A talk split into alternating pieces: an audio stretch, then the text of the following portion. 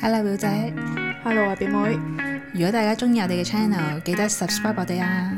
仲要記得 follow 埋我哋 IG 九 F dot is not easy。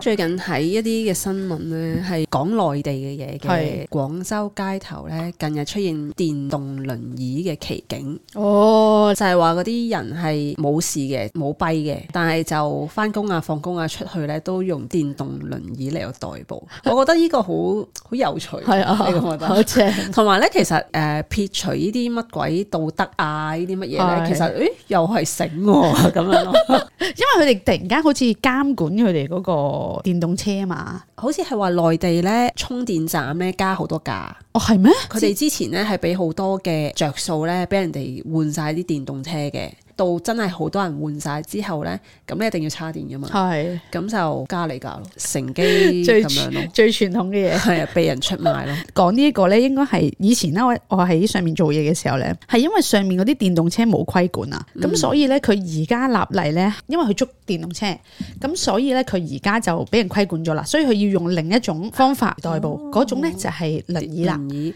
呃內地嘅交通部就話電動輪椅就唔屬於交通工具。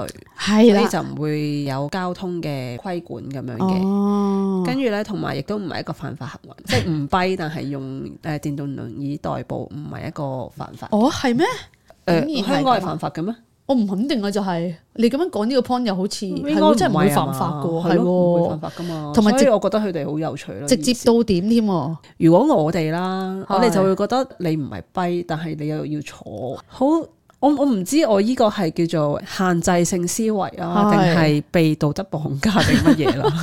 我就覺得好似唔係太好啊嘛。即係好似濫用咗呢件事咁樣，唔係啊，我又係唔係覺得好似 OK 明明你有腳行，咁點解你要坐啊係要代步咧？咁哦樣即係行嗰幾步又唔係好辛苦啫嘛。呢件事咧，我就諗翻起我曾經好多好多年前就去上海睇雙年展，幾幾多年？前啊？你去我哦因為我記得得有好多國家唔同館噶，我係唔記得咗咯。嗯。真係完全唔記得咗幾多年前排隊排好耐噶嘛嗰啲館，但係傷殘人士咧就唔使排隊嘅，直接入得去嘅。 O K，跟住咧，我哋就見到勁多輪椅出場。當時佢哋咧都有啲廉恥嘅，通常都係老人家先至坐輪椅啫，即係唔冇啲後生坐輪椅。係係嗯但係，係啲老人家，我我哋我哋見到就即係好明顯就係見到，哇！佢明明應該係行到噶啦，因為佢喺個輪椅上面翹腳，即係應該係唔到要誒、呃坐輪椅嘅地步坐嘅。跟住我哋當時都已經覺得，哇！為咗快啦、方便啦，係為咗自己嘅一啲自身利益啦，就可以撇除呢啲道德嘅限制性思維啦。 係咪叫道德咧？我都唔係好 知。總之就係好似唔應該濫用呢個傷殘人士嘅權利啦，係係咪先？即係如果你用輪椅咧，人哋會過馬路都會讓讓你啦。即係我唔知你喺香港，你有遇到啲商場或者一啲地鐵咧，見到一啲傷殘人士咧，佢哋用一啲電動輪椅啦，哇！佢哋係開到火箭咁勁快，我都有見過一個開得好 快，但係趕可時間能就真係我好想跑，即係有陣時人都會想跑下啦嘛，想要有個速速度感係哦啊，即係難得攞正牌有速度感咁樣就玩哦下咁樣咯，可能嗰陣時上上海做嘢嘅時候咧，好多年前，因為電動車係冇任何嘅嘢去監管佢噶嘛，咁所以咧佢係可以做到架電動車咧，好似架電單車咁嘅，可以上高速公路而唔需要吓考牌嘅。可以上高速公係啊路，係啊電。動車上。係啊， 但係佢架電動車係可以去到係一百二十咁樣噶，哇好好用喎快我覺噶得。當時嗱，即係十年前嗰個價位，可能誒六七千蚊買架電動車，好貴噶啦。哦，咁佢呢個電動輪椅又平啲喎，三千蚊啫，哦，有集可能因為冇得咁高速啦，或者哦係本身呢幾年可以用電動車嚟代步，但係應該係發生咗好多交通意外，咁所以佢先咁樣啫。但係啲人應該係再諗啲方法，就係啊，如果冇咗電動車，我又唔想搭車。好似腦筋急轉彎咁係啊係啊係啊樣咧。我硬係覺得內地嘅人咧係有種唔使顧其他人嘅眼光啊，唔當道德啊，即係總之即係冇唔當枷。鎖咯，佢係哋啊為咗自己舒服有利益，嗰利益可能唔係真係純粹關於錢啊係係嚇，可能真係快啲達到佢嘅目的，佢哋就完全唔唔理世顧忌人嘅任何嘢嘅 喎。某程度上係需要 係學習下呢一樣嘢，唔係話要學咁樣用電動用輪椅，某程度上呢個思維係可以即係做自己學習啫下。嘛，其實佢哋係咪？己好似我哋咁，如果喺香港嘅話，你會諗好多，即係頭先一開始咁啊，人哋點諗我啊，人哋點睇我啊，我覺得香港咧其實有少少麻煩，因為香港好窄喎。所有嘅配備都唔完善，係咯，同埋又唔係好多都係有斜路噶嘛。反而可能喺大陸嗰啲地方大啊，我去踩單車嘅時候，其實全部大多數都係平路嚟嘅。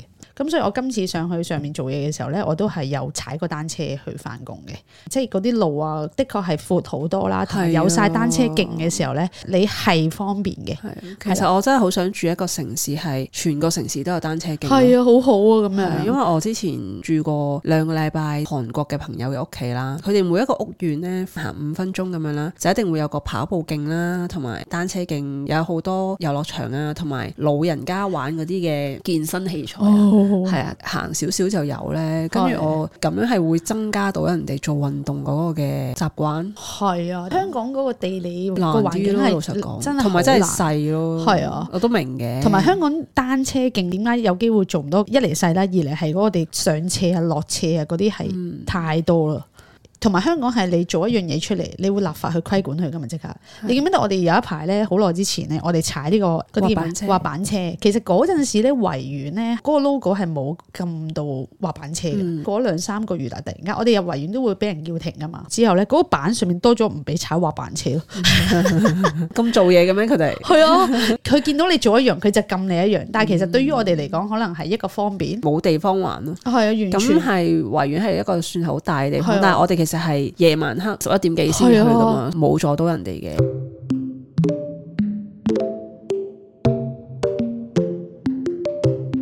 原來內地咧好多人失業坐滿晒 Starbucks 辦公啊，佢哋哦攞住個電 腦，呢個係潮流嚟嘅，係啊仲要係喺誒商業區啊，佢哋會着晒西裝，着晒嗰啲 suit，以為係佢喺度開會啊定點樣啊係係係咁樣啦。聽到佢哋講嘅話題咧，就係講失業補償啊嗰啲咁嘅嘢咯。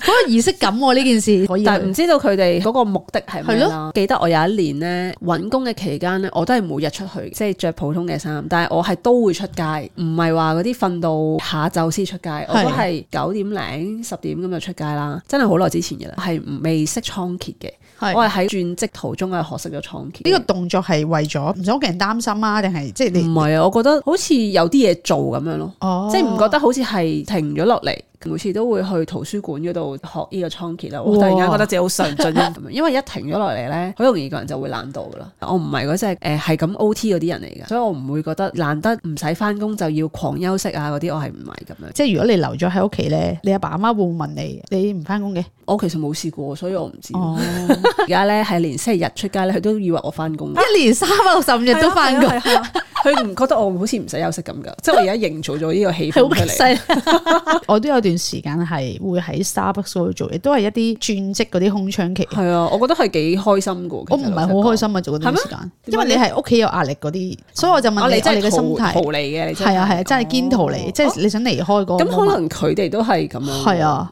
但我就冇咁儀式感嘅。即係唔會着西裝啊，唔會着套裝正裝裝咁樣，係啦，你喺屋企咧，譬如你放假，佢就會問你哦放假咁樣，你都 OK 啦，因為關心咁樣。咁但係當你放大假，你喺屋企嘅時候，佢會比較擔心你咯。咁唔怪之你會要去旅行係啊，即係即刻就要走嗰 啲咧，即係佢擔心你冇嘢做哦啊，即係你係咪冇嘢做啊？好哎慘，係啊，咁但係你會同佢講，哦，唔係我放大假。當你放得太多嘅時候，佢就會，咦，仲未翻工啊？哦，即係擔心公司唔要你啦。係啦係啦，類似嗰不過啲咁其實樣咧，佢咯。哋都係有一隻好驚俾人唔要啊，驚唔付出就冇用啊咁樣嘅思維喎係，，我覺得近呢幾年我阿媽係有啲改改變變，佢開始關心係，真係關心你啦，係啦，真係關心唔係唔係咯，關心你嘅工作啊。係啊， 唔知大家對於電動輪椅啊，喺 Starbucks 辦公啊，有啲乜嘢諗法呢？都可以喺 IG 度 DM 我哋。係係啊，嘛嗯可以，好，多謝大家收聽，拜拜拜。拜。